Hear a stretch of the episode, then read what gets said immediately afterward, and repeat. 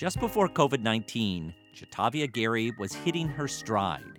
She had art gallery shows, film festival screenings, and critical acclaim. If her name is still new to you, let this be an introduction.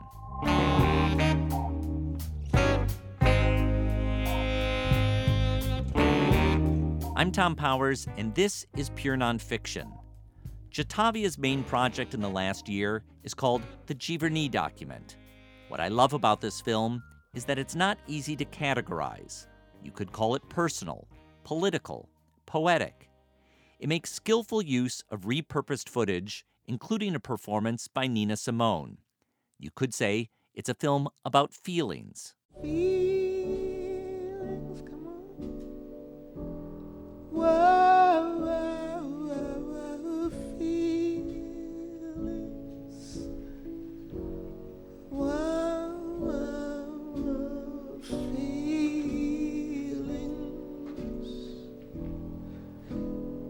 In my heart.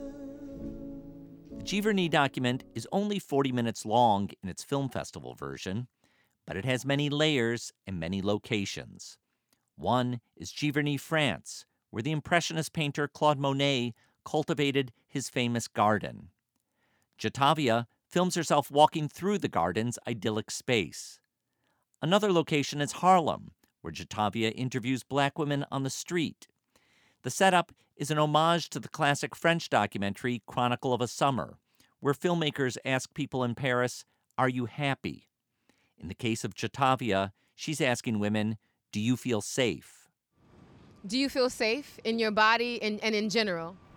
Um, not necessarily, especially not in New York, because I feel like as not only a black woman, but I'm full figured. So I get a lot of odd comments, stares and stuff like that. It's already not safe being black and women don't really get all that equality and stuff like that. Yet another layer to the film is audio from the 2016 police killing of Philando Castile. You may remember he was pulled over in his car outside St. Paul, Minnesota. The interaction resulted in the police officer opening fire. Castile's partner, Diamond Reynolds, live streamed what happened on Facebook. Ja'Tovia is deliberate to avoid showing Castile's death. Instead, she conceals the images with her own abstract animation that recurs in her work. The Giverny document is taking a different approach than what you might expect from a documentary. She's searching for a new language for things that are difficult to express. The project exists in two forms. One is called the Giverny Suite. It was presented in art galleries in New York and Los Angeles with three separate projectors playing different images simultaneously. The other version is the Giverny document single channel, designed to play on one screen. That's the version we mainly discuss. I first got to know Ja'Tovia several years ago, but I'll save that story for later. I reached her this week by Zoom at her art studio in Dallas, Texas. My first question was about location. I want to ask about New York City and your relationship to New York City. You grew up in Dallas, spent 17 years living uh, in Brooklyn. Now you're back in Dallas as you're uh, finishing your current project. What is, uh, I've heard you describe in other interviews that when you were growing up in Dallas, it was um, a strongly white environment. And, uh, and so I wonder what coming to New York City meant for you. Uh, well, I mean, I, I it was it was mixed in Dallas. Uh, I did grow up in a suburb that was mostly white, um, but I went home uh, to my very very black family, and so there's that. And then I was also a part of a, a religious community that was very black. So there's I I have to clarify that you know I'm coming from very much a southern black experience, although my schooling you know i was i was very much you know in a, in a predominantly white institution from i would say second grade to about 10th grade. And then i transferred to a performing arts high school in downtown dallas that was you know quite mixed. They had a number of of different types of students black white many mexican american students uh, this is texas of, of course and lots of asian american students So, yeah, but New York, I always was really interested in moving to New York. I knew very early uh, that I was probably going to leave Texas and that I needed to situate myself in a space where I could continue to be an artist and continue to have a certain amount of access uh, to educational opportunities and professional opportunities and creative opportunities to continue to thrive because you know I, I was an actor as a young person and as a young adult so it was very clear to me that i needed to leave dallas uh, in order to continue to operate at a certain level and con- continue to grow. So moving to new york was a goal of mine and it was something that i worked very very hard to make happen. My parents were not necessarily on board with that. You know not everybody's parents wants them to be an artist, you know. they want you to be. Does anyone's parents want them to be an artist? they want you to be a lawyer or a doctor. And in many ways they were supportive, but in many ways they just thought, well, you know, what are you doing? You're throwing your life away. Yeah, but the thing is is I had al- I'd been an artist all my life. So it's like I didn't understand you know the the need you know why I should switch up, you know, being you know as I got older. If I've been writing stories and acting in plays and performing since I was like 12, then why on earth would I decide at, you know, 19, 18, 20 to, you know, suddenly be a lawyer? So, you know, moving to New York was, you know, there was some resistance there, but I tend to thrive under resistance. Uh, I don't know if that's good or bad, uh, but uh, if there's pushback, I, I kind of double down. It's, be- it's better than crumbling under resistance. Absolutely. So I want to ask you in the Giverny document, when you're standing on a Harlem street corner, I assume that there's some significance in you picking where you're going to be when you're asking those questions. Yes, uh, we're standing on the corner of 116th and Malcolm X. Uh, and for me, it was very important to situate myself in a space that was historically black and despite all of the gentrification, Harlem is still very much black. You can, I knew that I needed to talk to as many black women and girls as I possibly could in the one day that we were shooting. We did that in one day. And, and, and we also did a number of shots that are direct recreations of shots from Chronicle of a Summer that but you don't see them in the single channel film. You see them in the Giverny Suite, which is the three channel version of this project. So we we basically had only a certain amount of hours because we're doing those recreations and we're doing these interviews. So yeah, I wanted to definitely locate myself in Harlem because I know historically what Harlem represents for black people and for the black creative tradition. We're thinking about the Renaissance, but we're also thinking about uh, the political considerations of a space like Harlem you know, you had people like Malcolm X and a number of other folks, whether they were uh, Christian or Muslim, standing and speaking out, you know, on the streets of Harlem in the mid 20th century, you know, like these soapbox uh, preachers, these folks who are, you know, issue, issuing a rallying cry to the community uh, to raise their consciousness. So Harlem is really, really important when I think about uh, folks like James Baldwin and Zora Neale Hurston and you know, it's just like a hotbed of Black creativity, Black political energy. And uh, yeah, it, it was important for me to station myself there as well for practical and logistical reasons, but also for uh, conceptual and uh, I guess traditional reasons, one might say. Let me ask you about the other main location in Giverny, France. Can you talk about what it was that brought you there in the first place and what was happening in the backdrop that informed this project? Yes. So I applied as an artist fellow, as a resident. This was this was a one of my first artist residencies, basically, uh, if not the first. And I was accepted into this really prestigious I'm still quite shocked that they invited me there.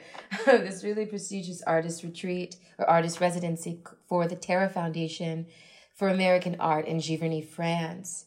And they invite a number of artists and a number of scholars, like art historians, who are working on their PhDs. And I was selected for the 2016 cohort. So I went in the summer of 2016. And there were a few artists there. There were a few sculptors, uh, an plein air painter, uh, and myself. And then there were about six scholars. And it was a really interesting experience because A, it was quite beautiful. They have the Monet Gardens there, of course. They have an Impressionist museum. Uh, it's this really kind of quaint little town with a bunch of B and B's and beautiful restaurants and you know delicious food and you know we're in the northern part of France, about an hour away from Paris, and it's a you know it's a really great re- residency, but it was not without its challenges. You know, I found myself really uh, in some ways quite uncomfortable being there as I was the only black person there. And uh, there were moments of destabilization uh, for me internally and externally because I am being met with a certain amount of resistance in this space. Um, but also, there were, you know, to set a kind of broader backdrop, there was a lot of violence happening in 2016, just as there is now, uh, a lot of police violence uh, anti-black uh, shootings occurring, Philando Castile, um, Alton Sterling, and then there was the Pulse nightclub shooting of the man who entered into this gay club in Florida and you know massacred a number of people during this time. So all of this is occurring while I'm in the lap of luxury, and I'm having a hard time processing it and focusing on work uh, and so, you know, I'm kind of spiraling, if you want the truth, while, while I'm there, attempting uh-huh. to work through the things that are going on. But, uh, you know, I did, you know, I, I ended up, you know, I would go back and forth to Paris, I should say. In Paris, there was a community of younger, uh, black diasporan uh, artists, you know, folks who live in Paris, but their parents are from you know, maybe they're from Haiti or maybe they're from Senegal or Mali, uh, Guadeloupe. And I'm meeting people and I'm having conversations with them that are different from the conversations that I'm having in Giverny. And I'm able to kind of, in some ways, work through what I am feeling. And it, it was difficult because I was away from my my my usual community. Um, but I found some community and I was able to finally kind of decide that, hey, you're not going to be here for too much longer. And this is a pretty rare occasion. And art has always been a way for me to kind of work through the traumatic experiences of my life and the um, the difficult things that arise, you know, and, and, and happen to, to individuals and to communities. Art has always been that for me, even as a young girl. Um, so I was able to rally, basically and place myself in this garden after all of the guests would leave because it is a, a kind of tourist stop for thousands of people every day. But at 6 p.m., people leave, and they gave me full rein of that space to do as I pleased. Also, the best light of the day. I would say so, yeah. It was nice. It was nice. Uh, you talked about uh, Philando Castile's uh, killing that happened in 2016, and that is that becomes one of the threads of the, of this piece. When I was rewatching it, it made me think about how we've seen so many portrayals of uh, Black Death at the hands of uh, police and different ways of covering it in documentaries uh, that it's almost as if we have to come up with new ways to uh, to frame it. Um, and I think th- that that's one of the powers of, of your film is that you're coming up with a new way to frame something that might be somewhat familiar to people. That that was a widely viewed um, uh, video at the time that uh, Philando Castile's uh, partner Diamond Reynolds uh, took live streaming while this horrible incident was taking place with her four year old daughter in the back seat. Um, can you talk about you know how you're grappling with that uh, imagery and trying to um, frame it in a way that helps us see it in a fresh way?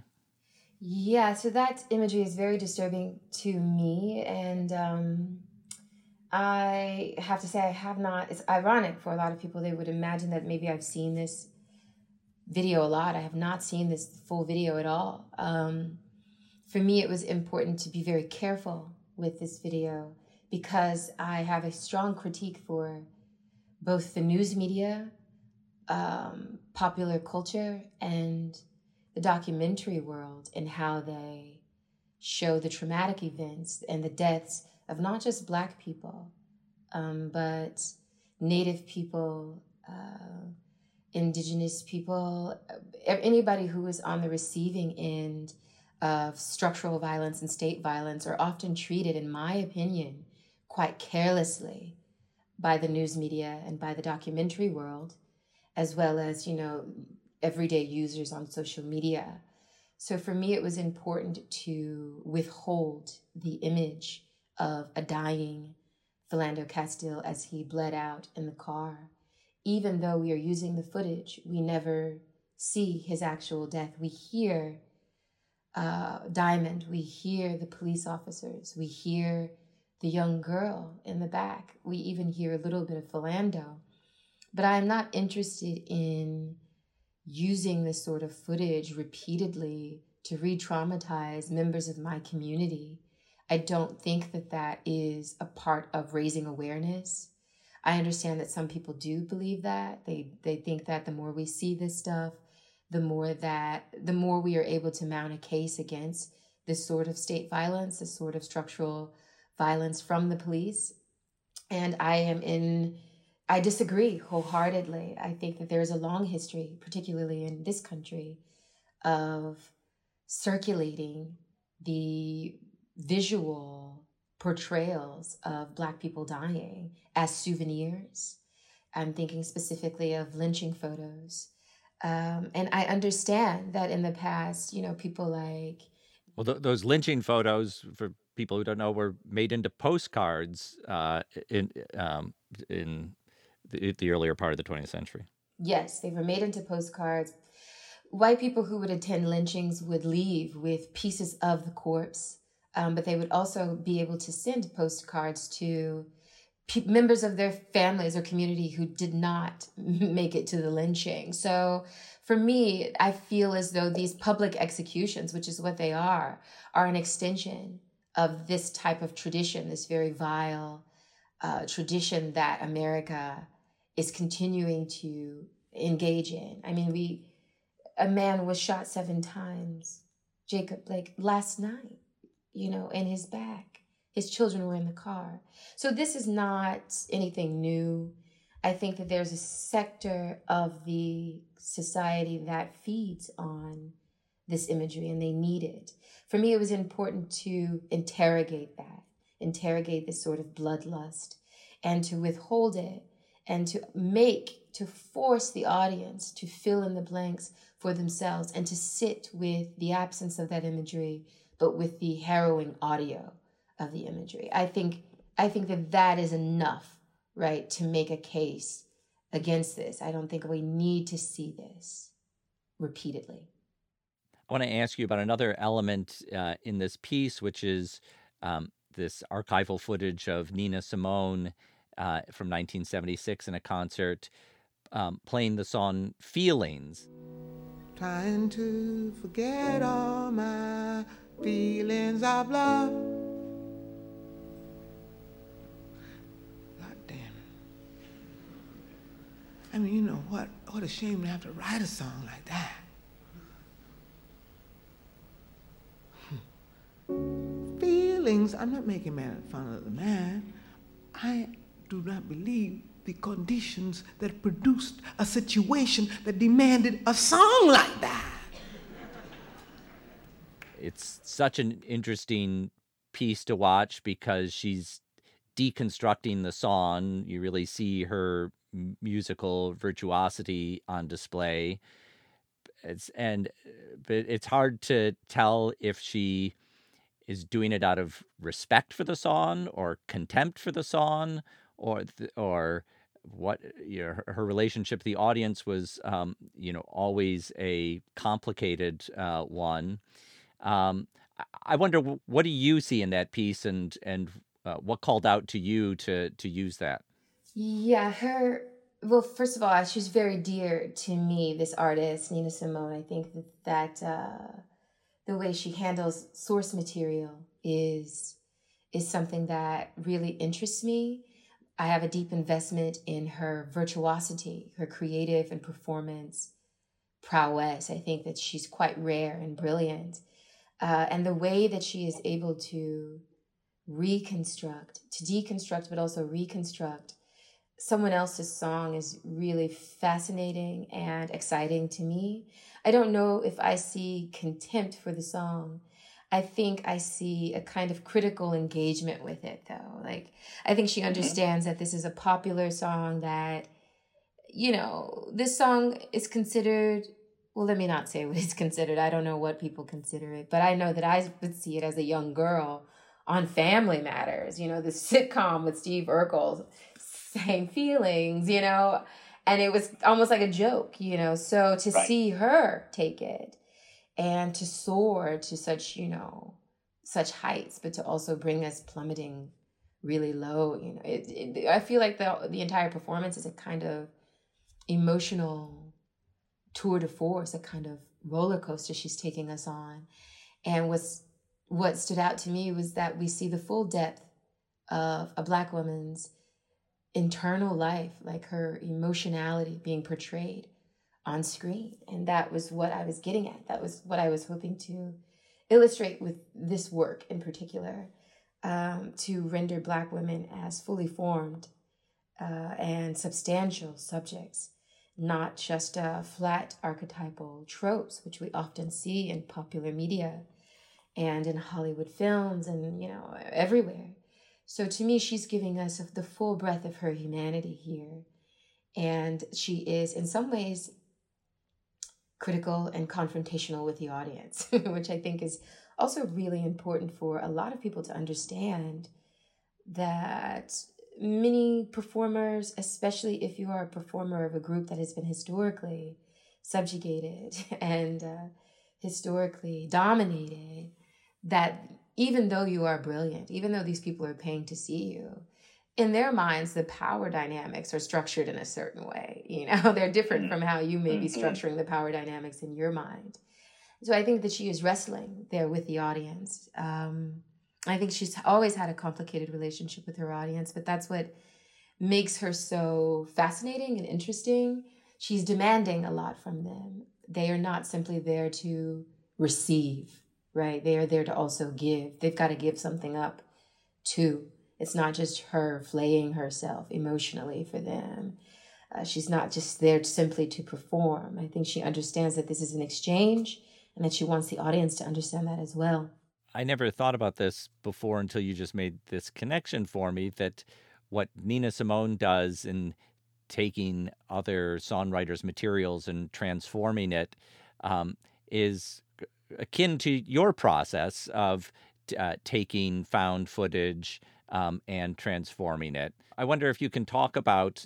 I, I, know you are, are, a big collector of archives and kind of what that means in your work and uh, the inspirations you get out of um, out of other pieces. Yeah, I'm really inspired by uh, archive, particularly historical archive, but not just. You know, I also like contemporary I'm I'm on YouTube all day too, just like everybody else, and I'm scrolling incessantly um, on social media as well. You know, really looking and seeing.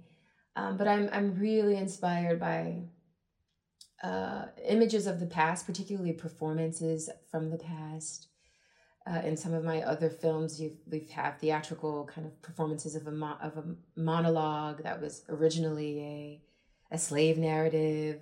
I'm just really I think it's for me, it may be the texture of this old footage from the past and the feel of it. It feels as though there's still, and this may be a little woo woo woo, but it feels like there's still like spirit there, even though the people in the imagery in the frame are long gone and the technology has moved on. But there's still this kind of life force that's present, you know, from the material so whether I'm working with it by hand, scratching and etching on 16 millimeter film, or whether I'm editing it in a kind of digital context, I, it is, there is an exchange that's happening with myself, the author, the author of this work, and with the the people and the images and the events that are portrayed within this archival material. I'm also really critical of the archive. I understand that it's not this objective, you know, collection, this uh, aggregation that's free of biases.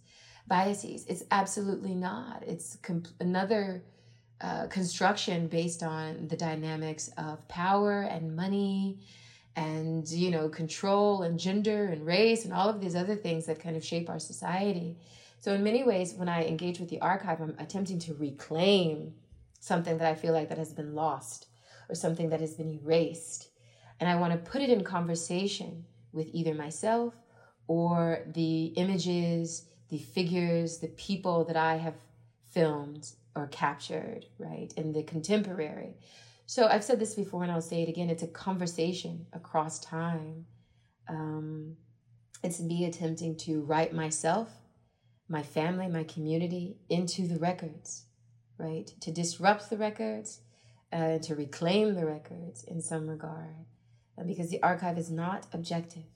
I want to ask you about the direct animation that you do on this footage. Uh, I I read when you were talking about a piece that's less than two minutes long you did called Ecstatic Experience, which is you're drawing upon different footage, but including this film of Ruby Dee. And I read that you took two months to uh, do the um, the added direct animation visualizations onto uh, this piece. Um, can you talk about the you know the the labor involved in that? Yes, but just to clarify, an ecstatic experience is about six minutes long. The Ruby Dee portion alone is about two minutes. What was on Twitter was a, a, the the Ruby piece, which I use as a trailer. And you're right, it's a little under two minutes long. But that particular piece, I began to etch and to scratch and to manipulate the surface of 16 millimeter film in 2015. Um, I would come home from work. I was working as an assistant editor for a noted filmmaker and I, but I would come home and work on my own projects partly because I was again attempting to work through some emotional um, baggage I should say or the emotional response that the moment the current moment was dictating and the current moment looks very much like uh, the our moment right now one of uh, political distress and uh, violence from the state. So yeah, I came home and I would commit a certain amount of hours every day to watching this clip over and over again and etching directly onto the surface, right into the emulsion, uh, and responding to what she's saying. So, Ruby Dee is the actress. This is um, a dramatization of a slave narrative, which was collected by the WPA back in the 30s, I would say, they went around interviewing formerly enslaved people. And so, what Ruby Dee is performing is the real life account of a woman named Fannie Moore. And so, I am responding to what Ruby Dee is performing. So, around her face and in the frame, it's basically just one close up of her as she details this account and I am etching and drawing a box. You know, there's a cube around her head at some point. Some at some point there's a halo. Some point there's this kind of like starburst that look like a kind of cosmic material almost. I don't know how to how to say it. Um, at some point, I'm scratching her out and removing parts of her face.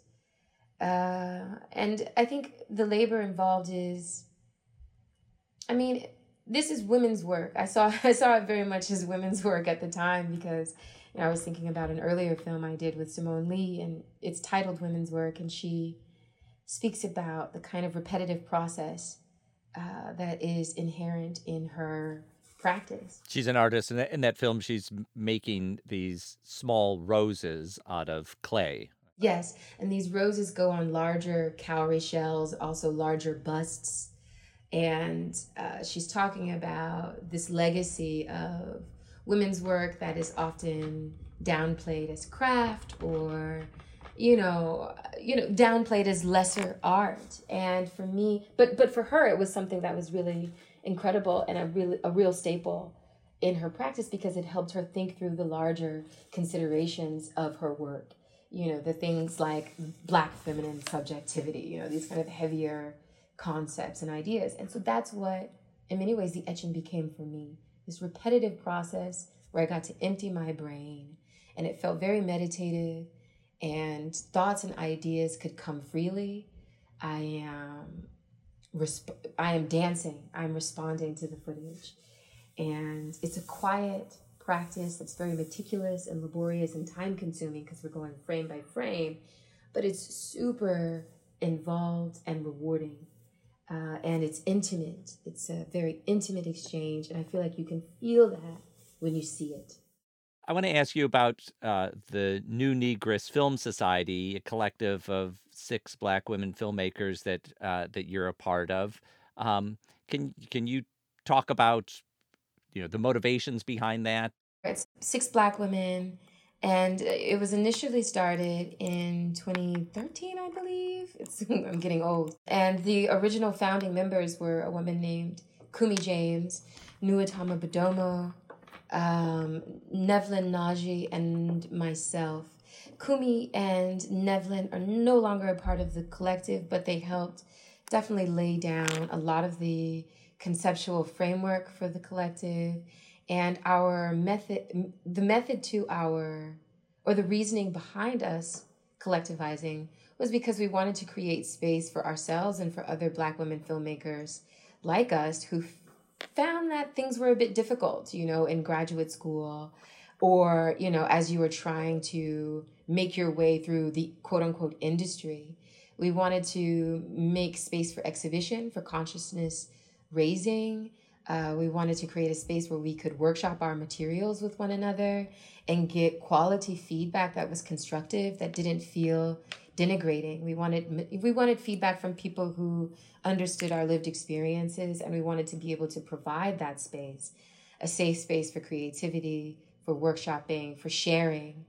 Uh, and the, the space has expanded in, throughout the years. Uh, we have several members now. Um, Stefani Saintonge, an amazing Haitian American filmmaker out of New York. Chanelle Aponte Pearson, a really great filmmaker and producer, also out of New York. Yvonne Shirley, an incredible director, writer, producer, archival producer. Um, Nuotama Bodomo, who I'm sure you know. Uh, she's one of my favorite filmmakers, uh, a Ghanaian American filmmaker who did Afronauts and is currently working on the feature version of this. Well, I mean, I'll tell you, I, I knew some of those filmmakers, but I didn't know all of them, and I thought a real strength in that collective, uh, as as an outsider approaching it, was by coming to it through you. I got to discover all these other filmmakers. So that that's just my own perspective. I'm sure there's many greater strengths that come uh, uh, from in, inside the group. I think that's true. I think that you like say you might know Nuotama, but you don't know any of the rest of us, and so you come and you find out about the space and then bam you're introduced to you know five more really talented individuals who you know may not have the same visibility but are really really potent artists like really strong artists who have their own voices. And we're expanding. We are in the process of bringing in more members and figuring out how we can continue to serve our community because we have a black women's film conference that we've done in the past and how can we meet the challenges of this current moment this covid moment and still bring the kind of programming that people have grown really accustomed to us to seeing from us? Um, so i would encourage folks to look out for more more programming that you know is is flexible in this really difficult time but uh, but is open and and responsive and focused on bringing you you know, more work from people that you might not have heard of, but that you should definitely know. Definitely. Now you've now you're back in Dallas. You moved back to Dallas in the last year. Um, what has that been like for you? I'll keep it brief. Um, I moved back here in September before COVID. I should say that I did not run from New York because of COVID. I was actually in Boston the year before. I had a fellowship at Harvard, and then I decided to come back here because I'm focused on a feature film project that really centers my family. It's a kind of ancestral excavation of sorts. I'm looking at my close relationships, my foundational relationships. and it has been with not without its challenges. You know, there's something great about returning home to the source. You know, there's something very energizing about it, but there's also something very difficult. You know, about having to contend and confront you know the things that you were running away from you know? So that's very much what the film is about. It's a feature documentary film an autobiographical film called the evidence of things not seen. And it's currently in production. And um, i'm excited about what this time is granting me. As difficult as it is it's a time for real interior inspection and uh, real care and quietude. So i'm using that to to move forward with this very very important project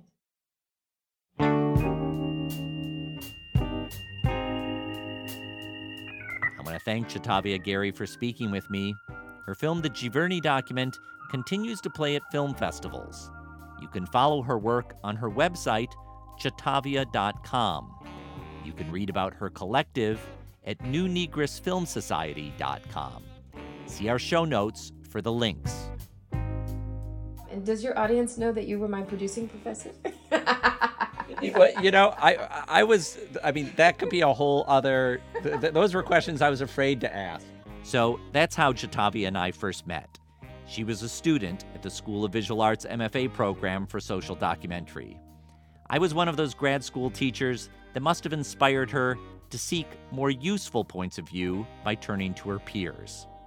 No, no, you weren't you weren't bad at all, Thom. I'll take that. Thanks to our team series producer Hannah Nordenswan and web designer Cross Strategy. Our theme music is composed by Andre Williams, and our executive producer is Raphaela Neihausen. I'm Thom Powers. You can follow me on Twitter at THOM Powers. You can read our show notes and sign up for our newsletter at purenonfiction.net.